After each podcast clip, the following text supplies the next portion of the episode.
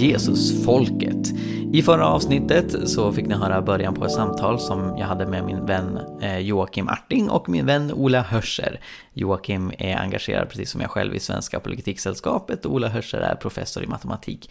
Och vi går igenom ett program från P1, Människor och tro, där jag var med och så var även en psykolog som heter Gunilla Burell och en eh, trollkarl och mentalist som heter Per-Johan Råsmark. Eh, de argumenterar mot att vi kan visa att mirakler sker idag. Jag argumenterar för det. Tyvärr så fick vi aldrig interagera med varandra i själva programmet utan det spelades in separat från varandra. Eh, men då tar vi det här tillfället i akt att i Jesusfolket gå igenom vad det är Burell och Råsmark säger och ge våra motargument eh, mot det. Så här kommer den avslutande delen av det här samtalet mellan mig och Ola Hörster och Joakim Arting. Håll till godo. Vi ska fortsätta lyssna på Burell och eh, det hon kommer säga nu, det var det som egentligen förvånade mig allra mest med det här programmet. Eh, argumentet som hon lyfte här. Så vi lyssnar på klipp nummer 10. När man tittar på vad betyder det i medicinsk vård att människor har religiösa uppfattningar så är det ju lite dubbelt. Därför att vad man ser att människor som har religiösa uppfattningar har ofta en god livskvalitet och det är, hjälper till att få ett socialt sammanhang. Så det är på den positiva sidan. Däremot så finns det studier som visar att det kan hindra folk från att söka medicinsk vård. Och flagranta exempel är ju när man vägrar blodtransfusion eller vägrar vaccination för man tänker att Gud ska ta hand om det. Så att där är det på negativa sidan, alltså människor som är mer religiösa, de har lite sämre utfall när det gäller hälsa rent objektivt. De har bättre livskvalitet men sämre fysisk hälsa. Och det beror på att man inte då söker vård ja. i lika stor utsträckning? Ja, alltså man, man lägger det, alltså man säger så här, man lägger det i Guds hand. Att Gud bestämmer om jag ska bli frisk eller sjuk så att jag får låta det här gå. Ja, jag sa som sagt att jag blev ganska förvånad över det här argumentet. Främst för att det är väldigt sällan som jag har hört det. Eh, snarare är det mesta jag har hört att, att religion skulle vara positivt, inte bara för liksom inre välmående utan även för den fysiska hälsan. Um, Ola, har, har, du stött på det här påståendet tidigare att eh, religion är dåligt för vår fysiska hälsa för att religiösa undviker vård i större utsträckning? Nej, det, det har jag inte gjort och, och, jag tror att det, alltså bland de kristna jag känner så är ja, alla vad jag vet, eh, de uppsöker läkare men de ber också själva och ber andra för förbön om helande. Så de ser ingen motsättning mellan de här två sakerna. Och jag tänker som kristen att Gud verkar ju i det naturliga. Han har ju skapat hela världen som jag ser det med naturlagar och han, har, han använder läkare också för, och, och mediciner och så vidare. Men han kan också gripa in övernaturligt. Så att som kristen vill jag ju använda båda de här möjligheterna att bli frisk. Så att, och då så tror jag de allra flesta kristna tänker. Och jag tror säkert det genom kyrkohistorien har funnits kristna som tänker att, eh, att, man, att vi har förbön istället för att uppsöka läkarvård. Men det tror jag ändå är en minoritetsuppfattning. Eh, så att eh, ja, så jag blev också lite förvånad över det argumentet. Mm. Joakim, eh, har du stött på det här tidigare och, och vad, vad tänker du om argumentet att, att eh, religiösa har sämre fysisk hälsa än icke-religiösa? Det skulle vara intressant att läsa de studierna. Spontant så, så har jag väl varit i, eller känner till vissa karismatiska sammanhang som eh, ansett att eh, om du inte har, om du tar eh, medicin så har du inte tillräckligt med tro. Eh, till exempel. Så det, det, sker ju och det, det, finns en, en avart inom den karismatiska kristenheten världen över som, som där jag kan tänka mig att eh, man kan hitta det här, det här sambandet. Men att det skulle gälla alla kristna eller alla religiösa eh, det är svårare, svårare att avgöra. Däremot tycker jag det är intressant det hon tog upp med att religiösa generellt har högre livskvalitet. Det eh, finns en väldigt spännande debatt man kan hitta på nätet mellan två kända youtubers, en kristen och en eh, ateist som heter Michael Jones och eh, Aaron Ra där de debatterar just det här, är, är kristendomen skadligt för, för människan och så och visar att det finns mängder av studier som stöder det. Så det var intressant att hon även bekräftade det. Eh, men Ja, nej som du säger Ola så, så det är få människor jag träffar som, som skulle ha den uppfattningen att man inte ska söka läkarvård eller eh, söka medicinsk hjälp istället för att be eller, eller tvärtom. Eh. Ja, jag, jag, är lite förbryllad över det här för att eh, som sagt, jag har hört tidigare är att eh, religion är positivt för ens hälsa. Och då har det inte handlat om någon uppdelning mellan liksom mentalt välmående och fysisk hälsa utan det var positivt för allt. Mm. Uh, när jag bara gjort lite um, Google research, väldigt ytlig men, men ändå liksom försökt få en bild av det här. Uh, så hittade jag ganska många studier som pekar på att religiösa har bättre fysisk hälsa än icke-religiösa. De lever längre. E-, enligt en studie publicerad i American Journal of Public Health uh, 98. Ehm, de ja, tenderar att, att må bättre. Ehm, enligt eh, en studie av Siebold och Hill 2001 eh, som är en metastudie så, som menar de att Uh, all studies involved in the effect of religion on a person's physical health have revealed it has a positive attribution to their lifestyle. Ehm, um, these are based on the experience of religion in positive in itself. Så, så jag vet inte riktigt vad hon hänvisar till och när hon exemplifierar det här att, att religiösa undviker vård. Då, då ger hon ett exempel som att man undviker blodtransfusioner. Och det är väl så vitt jag vet nästan uteslutande Jehovas vittnen som gör. Alltså en ytterst liten andel av, av världens religiösa. Eh, så, så ja, jag, jag, vet inte alls vad, vad det är hon, hon hänvisar till och eh, jag tror att eh, det finns en hel del som faktiskt säger emot det här. Jag skulle inte säga att forskningen enhälligt har kommit fram till att religiösa har sämre hälsa än icke-religiösa, utan ja, en hel del av det jag läst pekar på, på motsatsen. Eh, sen tänker jag förstås också att så här, ja, även om det skulle vara så, så liksom eh, Ehm, så, så pekar det som hon säger på problemet med att undvika vård på grund av att man sätter bön och vård i motsats till varandra. Och där är vi ju helt eniga allihopa om att eh, det är inte något man ska göra. Det är dessutom något som jag explicit säger i programmet tidigare. Att, att vården är en välsignelse. Lukas var läkare. Alltså det, det finns inget i kristendomen i sig självt som eh, skulle porträttera hälsovård i, i negativ bemärkelse. Även om det finns vissa strömningar historiskt som, som ni har varit inne på. Eh, och, och, vissa idag som, som utmålar det så, så, så verkar det vara en minoritetsposition och inget som kristendomen nödvändigtvis för med sig. Vi tar och eh, går vidare eh, till klipp nummer 11. Innan vi spelar det så vill jag påpeka att här har vi gjort ett litet hopp. Eh, det Per-Johan Råsmark säger då som är troende är att han inte ser någon motsättning mellan att be och uppsöka vård. Eh, så han förtydligade det och det var möjligtvis lite, lite respons till Burells påstående eller så ville han bara förtydliga eh, det, det, han gör. Va? Så, eh, det tänker jag att vi inte behöver spela upp för som sagt det är något som vi är eniga om. Eh, men sen så kommer han in på eh, några tankar som jag tänker att vi möjligtvis har lite olika uppfattningar om. Så vi tar och spelar klipp nummer 11. Ja, Per-Johan, vi sitter ju nu här i Missionskyrkans lokaler och du sitter i styrelsen. Du är alltså troende då? Eh, ja, det är jag. Jag brukar eh, benämna mig själv som eh, kristen agnostiker. I den rent epistemiska frågan om Guds existens så är jag agnostiker och till min tradition och övertygelse så är jag kristen.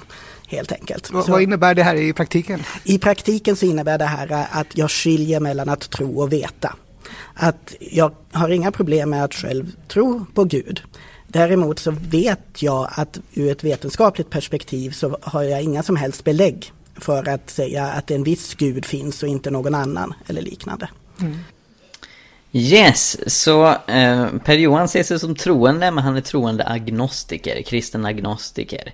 Eh, för han menar att det inte finns några belägg för att en viss gud, så som den kristna guden, skulle finnas snarare än någon annan.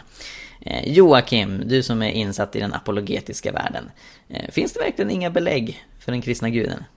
Jag skulle säga att det finns massor av dem, men frågan är om, man, om inte det är någon slags underliggande scientism som kommer till ytan här ändå. För han säger att vi, jag, kan, jag vet att vi inte kan ha några vetenskapliga skäl för att säga att en gud finns över en annan. Och då undrar jag om han inte har en väldigt snäv definition av vetenskap där. Eh, för jag tänker att du kan ha väldigt eh, flera filosofiska argument för Guds existens och om du sedan kör ett historiskt eh, argument för Jesu uppståndelse till exempel, då blir det väldigt svårt att, att säga att du inte kan ha några skäl som helst för att tro att den kristna guden finns till exempel. Ehm, så, att, så jag tycker det är lite en återkommande grej som är lite olycklig, det här ordet tro i, i Sverige är så oerhört mångtydigt.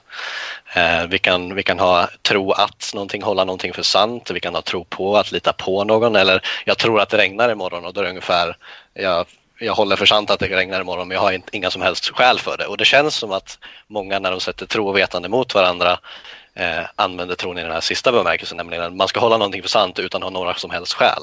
Eh, och att det är liksom vad, vad kristendomen eh, kräver av en och, och måste eh, handla om. Eh, men teologiskt så eh, tycker jag inte det håller överhuvudtaget. Jag menar, Paulus skriver själv att om inte Kristus har uppstått då, då, ska du inte tro för då, då är det, din tro meningslös. Eh, och även Johannes eh, i sitt evangelium, efter att Jesus säger saliga de som inte ser men ändå tror, så skriver Johannes att han har skrivit evangelium för att ni ska tro att Jesus är Messias. Så att, eh, Paulus och Johannes och, och alla apostlarna eh, gav skäl för, sina, eh, för sin tro så att säga. Så, att, så inga teologiskt skäl att, att hålla hålla till en sån ståndpunkt att man, man måste tro utan att ha några skäl för det. Eh, och jag ser väldigt många goda skäl att tro eh, att den kristna guden finns, även om det inte är eh, återupprepningsbara vetenskapliga experiment i ett labb. Och där kan vi vara eniga om det är det Per-Johan Råsmark menar, men eh, jag tror han skulle öppna upp för att vi kan ha andra skäl också, till exempel de filosofiska skäl som finns.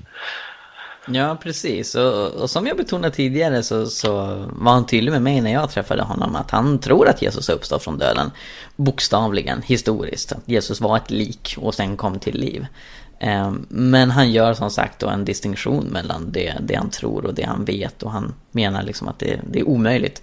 Han, han, verkar mena att vi inte ens liksom i framtiden om vi skulle uppfinna till och med en tidsmaskin eller jag vet inte vad, eh, att vi inte skulle kunna visa det vetenskapligt för han gör en så pass stark mm. distinktion mellan Då är återigen vad, han menar med vetenskap där som är problemet. Ja, men precis, precis. Eh, för att eh, han har ju disputerat i ett naturvetenskapligt ämne och även om han förstås är intresserad av filosofi så, så verkar det vara så att naturvetenskapen är mer hans hemmaplan. Och jag har mest stött på förstås den här uppfattningen att vetenskap är naturvetenskap.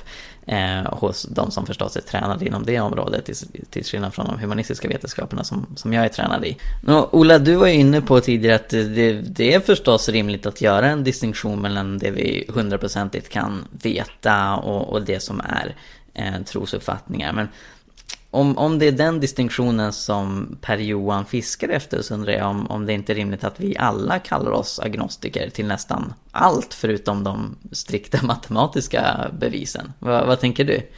Ja, alltså precis. Att man brukar säga att eh, matematik är en deduktiv vetenskap. Där ställer man upp regler, man kan kalla det för trosantaganden, axiom. Och så ser man vad de leder till. Man gör slutledningar, deduktioner. Medan de experimentella vetenskaperna, de induktiva vetenskaperna, då, då, eh, då utgår man från modeller av verkligheten och experiment. Och så försöker man hitta den modell av verkligheten som förklarar experimenten bäst, det man observerar, evidensen. Och det betyder att man kommer aldrig till 100% vara säker på att en viss modell är den bästa man kan hitta andra modeller i framtiden som är bättre så då kan man översätta det till att, eh, att vi kan aldrig ge hundraprocentiga bevis till saker men vi kan hitta de bästa förklaringarna. Och det gäller all, eh, det, det, gäller all experimentell vetenskap. Alltså, och det innebär också att för, för de, all experimentell vetenskap bygger alltså på trosantaganden. För man måste i början ställa upp vilka modeller ska få vara med och tävla och förklara experimenten. Och det är trosantagande, vilka modeller man ställer upp. Eh, matematiken bygger egentligen också på trosantaganden men då är det de här axiomen man ställer upp i början som man sen gör deduktiva slutledningar ifrån. Så att jag skulle vilja säga att all eh, vetenskap, oavsett om den deduktiva matematiken eller de empiriska vetenskaperna, bygger på trosantaganden. Eh, men jag tror att, precis som Joakim svarar så jättebra här, att Per-Johan Råsmark, jag tolkar det som att han gör ju åtskillnad mellan upplevelser eh, och, och man, att man kan tro att man kan uppleva mirakler men man kan inte vetenskapligt bevisa det. Och då tror jag att det snarare är frågan om hans eh, lite snävare syn på vetenskap. Han har en sekulär syn på vetenskap där bara naturliga förklaringsmodeller är möjliga och då har man på förhand uteslutit det övernaturliga när man pratar om vetenskap. Ja, men då kommer man ju per definition aldrig vetenskapligt kunna, kunna eh, eh, förklara mirakler. Och det är återigen, den induktiva vetenskapen kan användas för att hitta bästa förklaringen till ett mirakel. Om man på förhand överslut, utesluter vissa möjliga modeller, de övernaturliga, ja men då kommer inte de finnas med eh, på banan så att säga. Som den, eh, och de kommer inte finnas med som de bästa förklaringarna. Så att jag tror precis som Joakim att, att, att jag tror att det är den här lite snäva synen på vetenskap som är ett trosantagande. Eh, det är alltså ett uttryck för en naturalistisk tro att man bara eh, tillåter de naturliga förklaringarna. Mm. Vi går vidare till eh, klipp nummer 12.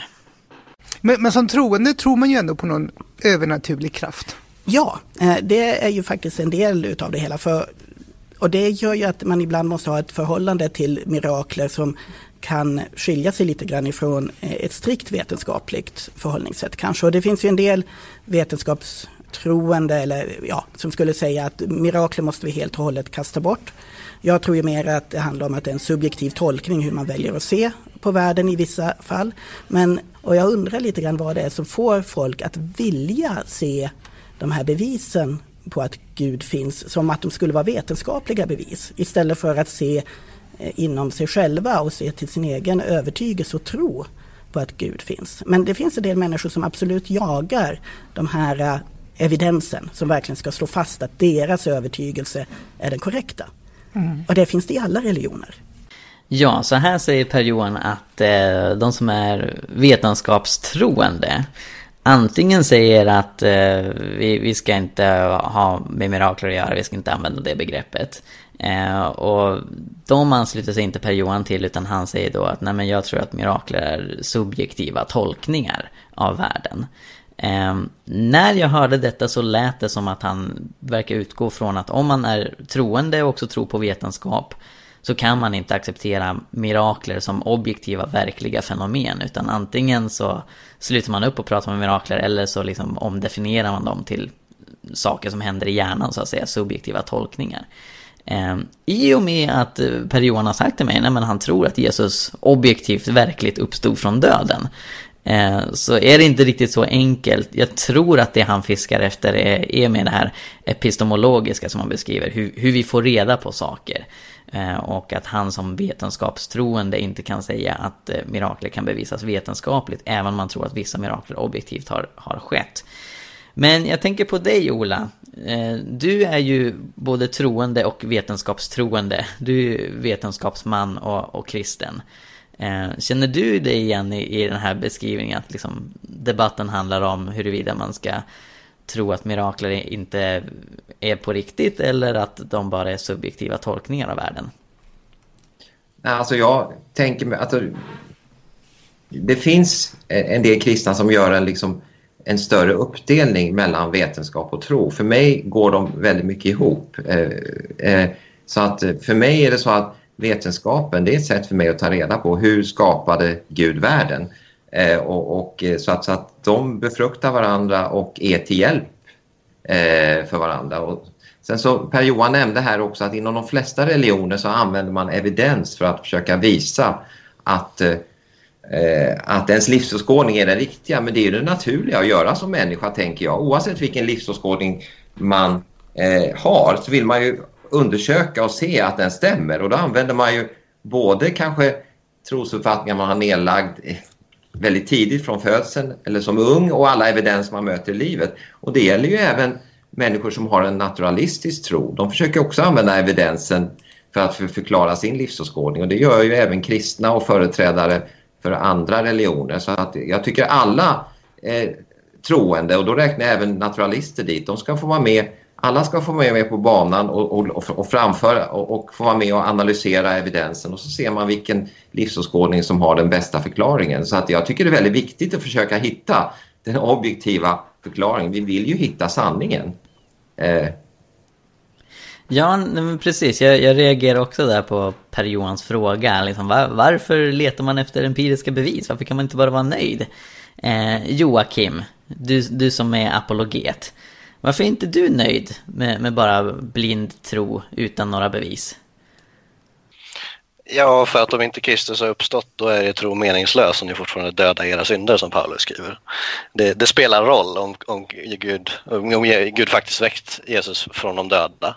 Eh, och även, även om visst majoriteten av, av troende genom tiderna har upplevt den uppståndne Kristus eh, personligen och inte behövt evidens så säger det inte det någonting om att vi inte bör söka det eller så eller inte ge skäl för, för vår tro. Själv så var jag uppväxt i ett väldigt karismatiskt sammanhang där på, betoning var på känslor och man skulle ha en viss gudsupplevelse som inte jag hade då. Och då tänkte jag men då har inte jag mött Gud. Men sen så började jag läsa lite böcker och insåg att ja men vänta nu det finns ju faktiskt historiska dokument vi kan gå till. Vi kan se att Jesus faktiskt existerat att han eh, gjort en massa saker att han dog på ett kors eh, att folk gick i döden för, för att de trodde att han hade uppstått från de döda igen och sådär. Och då tycker jag det är rimligt att man kan dra en, en, eh, göra en bedömning av, av materialet och se vilken är den mest rimliga slutsatsen. Det är, det, återigen, det är den här, jag kan inte vetenskapligt säga det, i periodens bemärkelse. Visst, jag, jag, jag, jag, vill inte argumentera med det. Eh, han, han, han, klagar lite på att folk söker att inbegripa evidens för mir mirakel inom det vetenskapliga paradigmet. Jag, jag har inget problem att säga nej men det, det struntar jag i, men, men det vetenskapliga tänket om du vill, som du så vill är inte det enda. Du kan ha ett filosofiskt argument eller ett sannolikhetsresonemang utifrån eh, de historiska evidensen eller argument från, utifrån universums början, utifrån moral och så vidare. Alltså, du behöver inte begränsa det till det vetenskapliga för att kunna dra, ge skäl för det. Så att, återigen, jag ser inget teologiskt skäl att, att inte söka evidens. Eh, och eh, jag ser inget filosofiskt skäl att bara begränsa sig till en viss typ eller viss form av vetenskapligt förfarande när man söker att ge skäl för sin, uppstånd, eh, för sin uppfattning. Som Ola sa, vi alla gör det i någon bemärkelse och, och visst, eh, man kan fråga sig varför men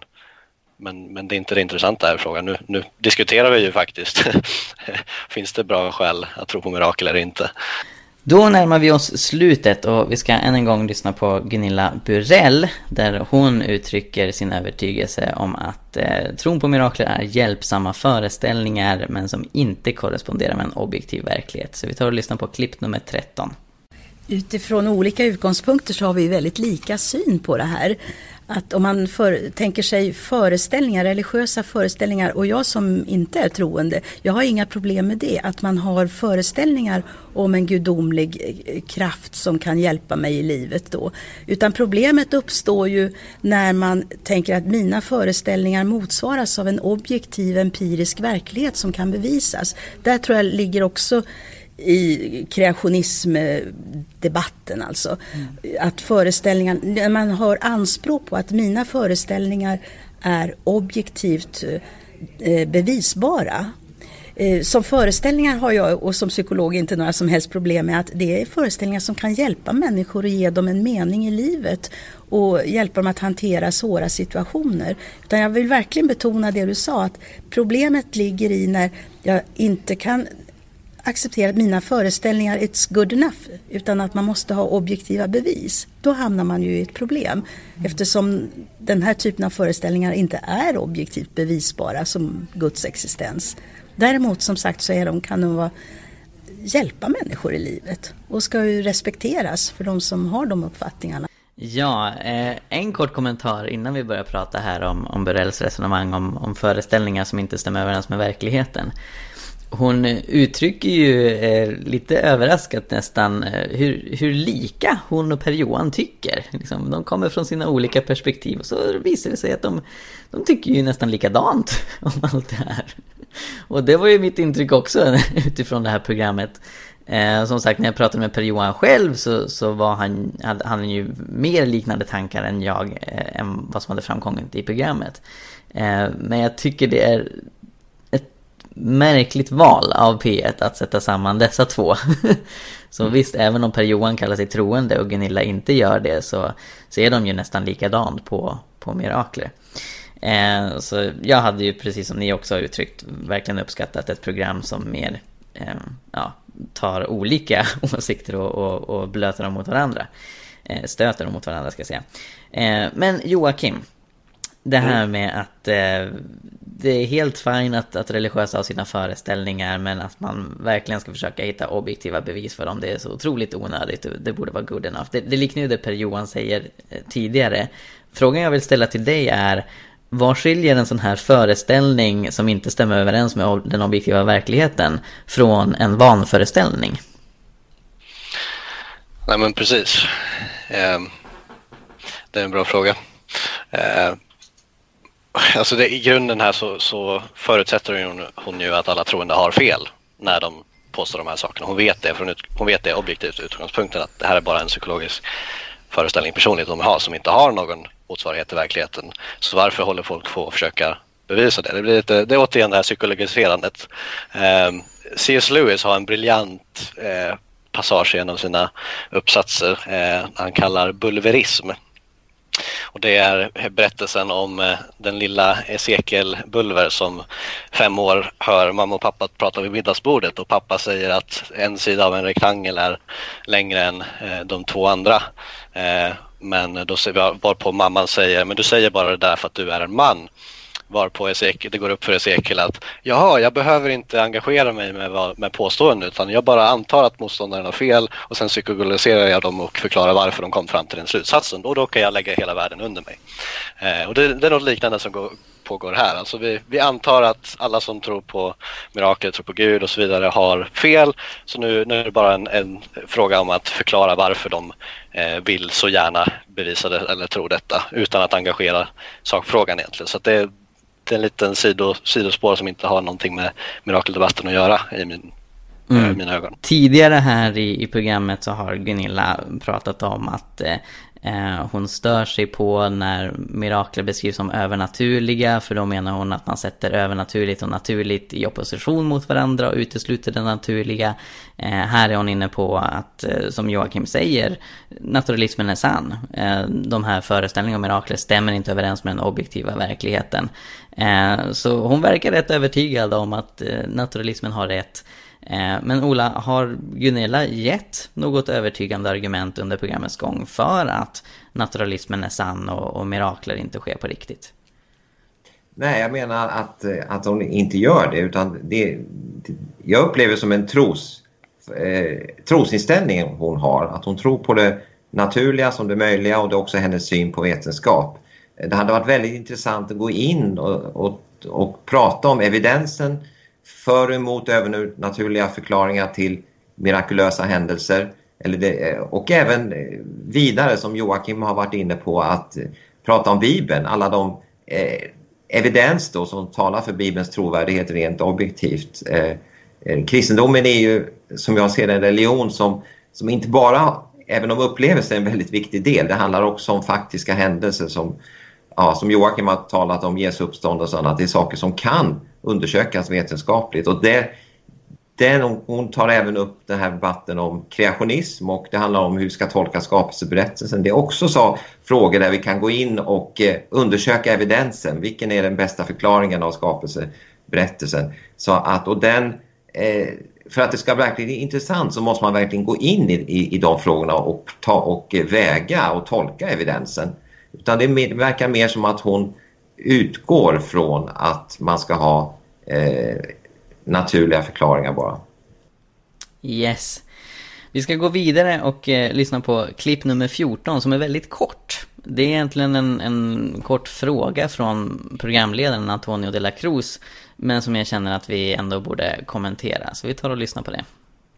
Men tar ni inte bort massa hopp från människan när ni säger att ja, ja, ni får gärna tro på vad ni vill men rent objektivt så är det läkarvetenskapen eller vetenskapen som har rätt. Så Antonio frågar, tar ni inte bort hopp från människor eh, när ni säger att rent objektivt är det lä läkarvetenskapen som har rätt? Är det det som, som eh, Burell och Råsmark har argumenterat för, Ola? Eh, nej, jag tror inte att de eh, tänker, de vill inte ta bort människors hopp utan de vill att de ska ha kvar sina upplevelser. Så de re respekterar väldigt tydligt att människor har olika upplevelser men de tror inte att det finns en objektiv eh, sanning eh, bakom. Så de vill absolut inte, som jag fattade ta bort människors hopp. Men de tror inte att det finns en objektiv eh, verklighet bakom de här, den, den, här tron på det övernaturliga. Eh, så att, eh, ja, det, det är... Men som jag menar blir ju hoppet mycket starkare om det både är en, en, en konkret upplevelse och det finns en objektiv verklighet bakom. Mm. Men vad tycker du om, om eh, hans formulering av deras position? Att de säger att läkarvetenskapen har rätt. Är det det som de har suttit och argumenterat för hela tiden? Att läkarvetenskapen har rätt? Medan då jag och vi anser att läkarvetenskapen har fel. Är det det debatten handlar om? Ja, alltså, jag menar att läkarvetenskapen eh, handlar om att bota och hjälpa människor. Och Eh, Eh, så att, så att eh, det, det, här handlar ju egentligen om att ge eh, förklaringarna till eh, plötsliga tillfrisknande. Som läkare kan man ju mycket väl tro att mirakler är möjliga. Så att man eh, försöker använda naturliga hjälpmedel för att bota människor. Man kan ändå vara öppen för eh, övernaturliga helande. Det finns ju många kristna läkare så att det är egentligen ingen motsatsställning till, mellan läkarvetenskapen och tron på övernaturliga Eh, helanden. Så att eh, det... Nej, precis. Så att den frågan kan ju möjligtvis ge den, eh, vad ska jag säga, eh, att, att, att, man kan, att, att det kan ge de tankegångarna så att säga. Ja, men under det här programmet så har man dels fått lyssna till mig som pratar om hur läkare säger här finns det tillfrisknande som det inte finns vetenskapliga förklaringar till. Jag samlar ihop dem och argumenterar för att det är osannolikt att allt det skulle bero på okända naturliga fenomen.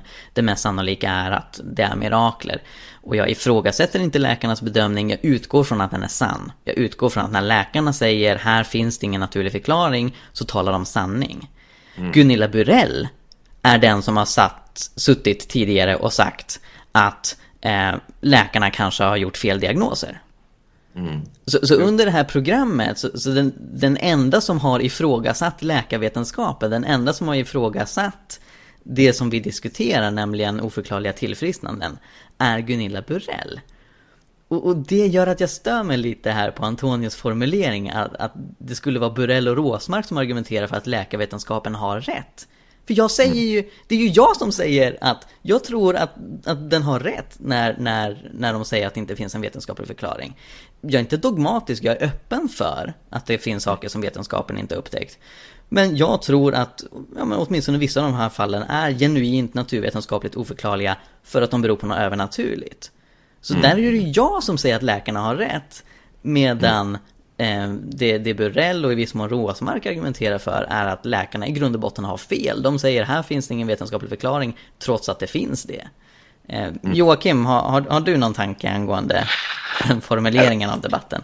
Ja, nej, men jag är inne på, på liknande spår som, som båda er. Eh, jag tänker på, på dina voter så utgår du ju från maximal läkarkunskap och inte minimal. Alltså, du försöker inte fylla ett, ett, eh, en kunskapslucka på det sättet utan du säger här, här har vi undersökt så noggrant vi kan med all den vetenskap vi har men det verkar inte räcka och då argumenterar du för att det här eh, sannolikt kan ha en annan typ av förklaring än, än vet, vetenskapen. Men då säger du inte att den har fel utan du, du utgår ju snarare från att den har fullt rätt i allt den gör. Du har väldigt hög tillit till den och säger att det ändå inte räcker. Så att, ja, det, det är väldigt olyckligt formulerat eh, fråga tycker jag.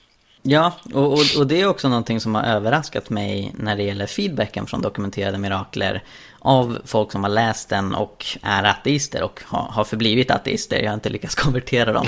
eh, men den vanligaste responsen från dem har varit, nej men läkarna gör massa fel. Eh, ja. så, så, det har varit vanligare än att de lutar sig på det okända. Eh, Burell gör ju både och under det här programmet. Mm. Men, men det har varit en vanlig respons att ja, men det, det, måste bero på att läkarna gör fel. En av dem har, har gått in på new age till och med. I, i, i sitt försök att eh, undvika teism. Eh, så han menar, han har hänvisat till parapsykologisk litteratur som menar att hjärnan har en, en enorm placeboeffekt inbyggd i sig som gör att hjärnan kan befria människan från vilken sjukdom som helst. Det krävs bara lite positive thinking och lite name it and claim it och sådär.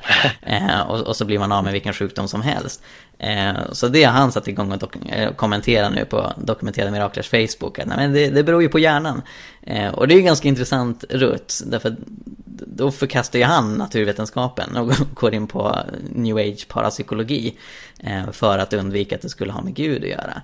Eh, så, så ja, jag, jag, tycker att det var en olycklig formulering från Antonios sida. Eh, debatten handlar inte om huruvida läkarvetenskapen har rätt, utan snarare är det jag i ännu högre grad som säger att den har rätt. Debatten handlar om vad är det som orsakar dessa oförklarliga tillfrisknanden? Är det okända naturliga fenomen eller är det mirakler? Mm. All right, vi går vidare till det näst sista klippet. Nej, man ska inte ta ifrån människor hopp. Eh, om människor har hopp genom att ha religiösa föreställningar så man får samtala med människor. Eh, men eh, återigen säga att man kan ha hopp, optimism, framtidstro, meningsfullhet utan att man behöver en gudsföreställning för det. En del människor, många har en gudsföreställning för att få det meningen i livet. Yes, eh, Gunilla trycker på att man kan ju ha hopp och mening utan någon gudsföreställning. Ola, vad, vad tänker du om, om Gunillas tankar om att man kan ha eh, lika fast eh, hopp och mening eh, utan någon tro på Gud? Alltså, dels det är bra att hon, hon säger att hon respekterar människors eh, tro och att de får ha ett hopp och att man även utan att ha en tro utan att vara kristen kan ha en, någon typ av hopp. Det, det, det betvivlar jag inte men jag håller helt med Johan Kim att ett riktigt hopp eh, det ska vara liksom fast för grund, grundat i verkligheten och, och, och, som jag ser det, jag är ju kristen, jag menar att, att min tro är verkligen grundad i att eh, en, en objektiv verklighet. Återigen så är det ingenting jag kan bevisa till 100% men jag tror verkligen att, att Jesus har uppstått från de döda. Det är en historisk händelse. Jag tror att han kommer att komma tillbaka. Det är också, jag också som en historisk hund, eh, händelse. Han kommer upprätta en ny himmel och en ny jord. Det är också, så jag ser det som historiska händelser. Som, det är det jag grundar mitt hopp på ytterst. Och även min relation med Jesus är väldigt viktig. Det är en upplevelse men den den, ju mer man lär känna Jesus så, så blir det här en, det är som man lär känna en person mer och mer. Det blir ju eh, alltså en, eh, eh även en person man lär känna som man inte kan se. Det blir ju mer och mer går ju det blir också mer och mer objektivt om man säger så. Även om det är subjektiv eh, eh, upplevelse för det jag kan, jag kan inte dela min upplevelse med andra så blir den mer och mer verklig när man fortsätter att vandra med Jesus genom livet. Så att jag, svaret är att, eh, att ja, för mig är det också, precis som Joakim säger, viktigt att ett hopp är grundat i något man tror verkligen har hänt och kommer att hända. Mm. Och då ska vi lyssna på det sista klippet från Människor och tro avsnittet. Återigen är det Per-Johan eh, som delar sina tankar om vetenskap och mirakel. Så klipp nummer 16. Om du har ditt hopp i att det ska vara rigoröst vetenskapligt bevisat att eh, Gud finns och att det finns mirakulösa eh, saker som händer. Eh, då, ja, det, då kanske det ifrågasätter det. Men varför ska du ha just den inställningen till hoppet? Jag menar, du kan ju ha ett hopp utan att det finns några bevis för det. Jag menar, om du har bevis för det så handlar det ju inte om hopp egentligen, då handlar det om någon form av övertygelse. Så jag tycker att man kan definitivt ha hoppet i en eh, religion, vilken den nu är, men det, man behöver ju inte hänga upp det på att man har vetenskapliga bevis för det. För vetenskapen har inte plats för den här formen av mirakler riktigt. Yes, eh, det Per-Johan säger här är ju en del upprepningar eh, av, av det han tidigare sagt. Eh, men som jag annonserade lite tidigare under vårt samtal så kommer han lite irriterande nog tillbaka till formuleringen om att vetenskapen inte har plats för mirakler. Och det är ju som en parallell till det han sa inledningsvis att det är omöjligt för vetenskapen att, att visa mirakler. och, och, det faktum att, att Per-Johan återkommer till de här formuleringarna som tycks enligt mig radikalt gå emot hans idé om att eh, vi, vi skulle behöva pröva det här och, och, upprätta studier med kontrollgrupper för att se om det är på riktigt. Eh, och, och, att det inte är något som bemöts eller reageras ifrån vare sig från programledaren eller Burrell. Det säger något om, om hela det här samtalet. Eh, och det är någonting som jag också har reagerat på i, i samtal med andra som ifrågasätter mirakler. Att man, man pendlar mellan idén att mirakler är omöjliga. Eller att vi, vi omöjligen kan visa dem vetenskapligt. Och att man säger, ja men okej om mirakler sker, var är de vetenskapliga bevisen? Kom, kom och ge bevis. Eh, Ola, har, har, du också stött på det här att eh, Ehm, naturalister till exempel ehm, inte kan bestämma sig om huruvida mirakler är omöjliga eller om det bara är så att vi inte har upptäckt dem än och därför inte ska tro på dem. Ja, jag upplever också så att man eh, å ena sidan snävar in vetenskapen och bara ska ha naturvetenskapliga eh, bara ha naturliga förklaringar. Men å andra sidan eh, kanske när man känner att här kan vi använda vetenskapen för att, eh, för att visa att den Eh, naturliga förklaringen är troligast, eh, då vill man, är man öppen för att öppna upp för det övernaturliga som ett alternativ. Eh, och, då, och då blir det inte helt konsekvent menar jag. Jag håller helt med om det. Mm. Så att, ja. Joakim, har du någon tanke om, om denna pendling? Alltså, ja den är, den är intressant i sig.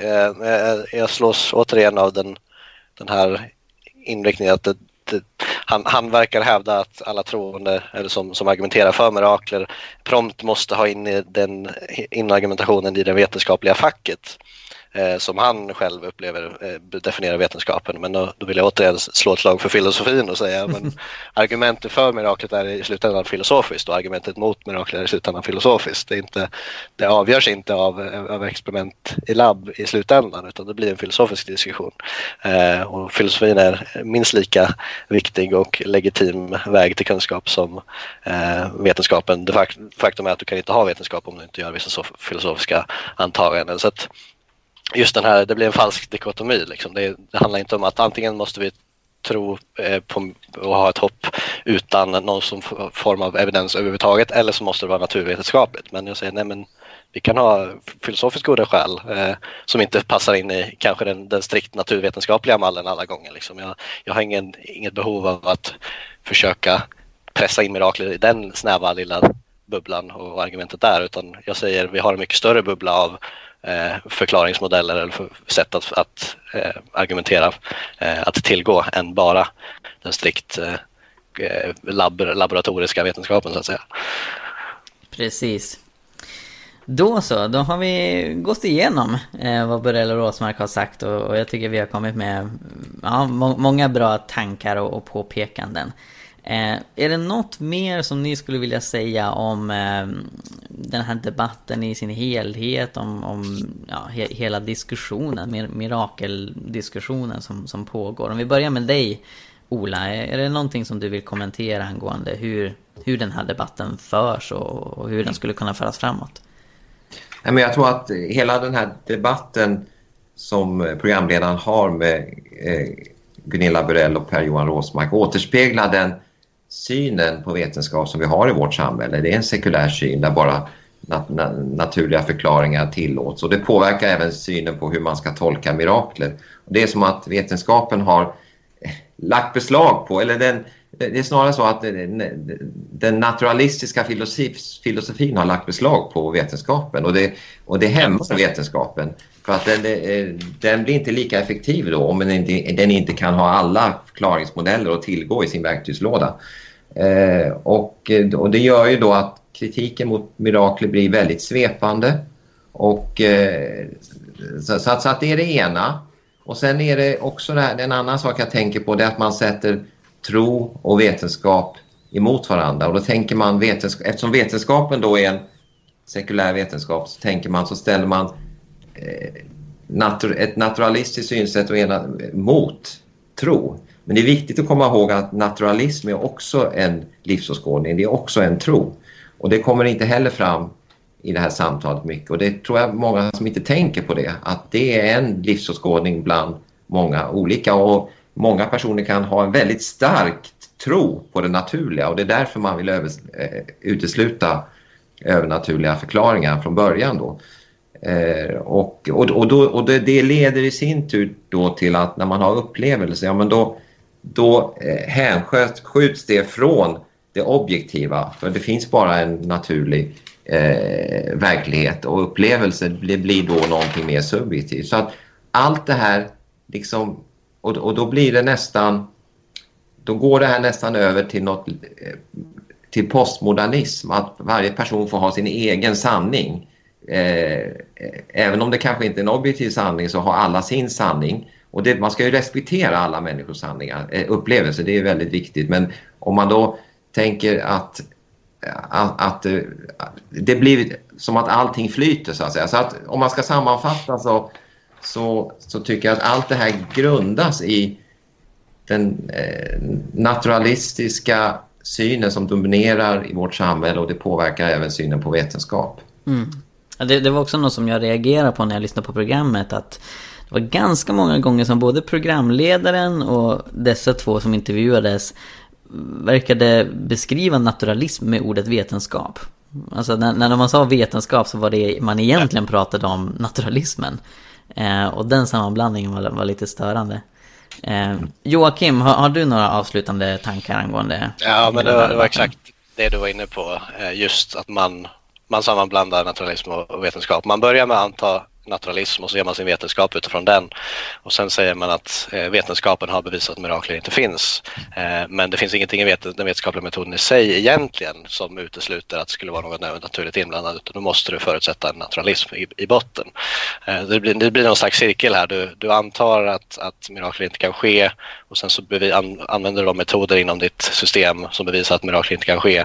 Eh, och sen säger ha, aha, där, där fick ni liksom, här, här, här har vi rätt. Men man har inte, alltså vi måste ha mer, mer skilja på naturalism och vetenskap och ha mer metadiskussion här. Vad, vad, vad, är det vi egentligen kan veta? Liksom, hur, mycket är, hur mycket säger vetenskapen egentligen om den yttersta verkligheten, om den yttersta eh, eh, grunden för, för allt och så vidare. Så att eh, det, det är någonting eh, som står ut för mig. Också det här med, med tro, att man behandlar tro som ungefär ett försanthållande utan goda skäl och att det per definition är vad all religion kräver. Du ska säga att det stämmer inte för kristen tro utan du kan ha väldigt goda skäl och, och eh, för, för din tro, eh, antingen i form av personlig upplevelse eller evidens eller båda, båda två. Eh, det är ingenting som står i motsats till det och så använder man tro i den här ned, nedlåtande bemärkelsen och säger men i vetenskapen där vet vi och så överallt annars så tror vi. Men i slutändan så all, all kunskap inne, innehåller, innefattar tro att hålla någonting för sant. Du kan inte veta någonting om du inte tror att det är sant.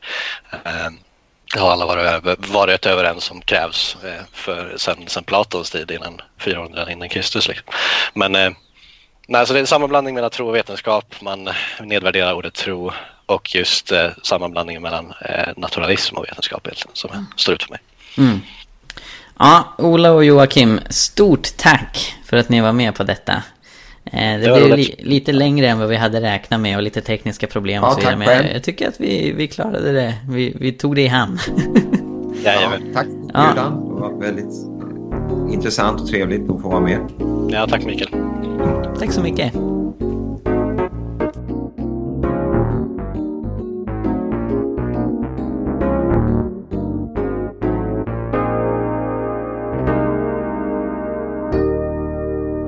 Tack så mycket för att du lyssnade på Jesusfolket. Om du vill höra mer, så se till att prenumerera på iTunes, Spotify eller valfri podcastapp.